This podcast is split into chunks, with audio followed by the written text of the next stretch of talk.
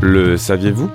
La Tiare apethei est une plante unique au monde et endémique de la Polynésie française, plus particulièrement de l'île de Raiatea, dont elle est d'ailleurs le symbole et l'emblème. Cette très belle fleur aux pétales blancs se distingue physiquement puisqu'elle est dissymétrique. En effet, ses pétales, au lieu de se répartir de façon à prendre la forme d'un cercle, se concentrent pour ne former qu'un demi-cercle, donnant à la fleur un aspect de main avec des doigts écartés. Cette particularité physique est d'ailleurs expliquée dans une légende locale qui raconte que l'arbuste de la Tiare apethei serait issu d'un bras enterré, d'où la forme de main de la fleur.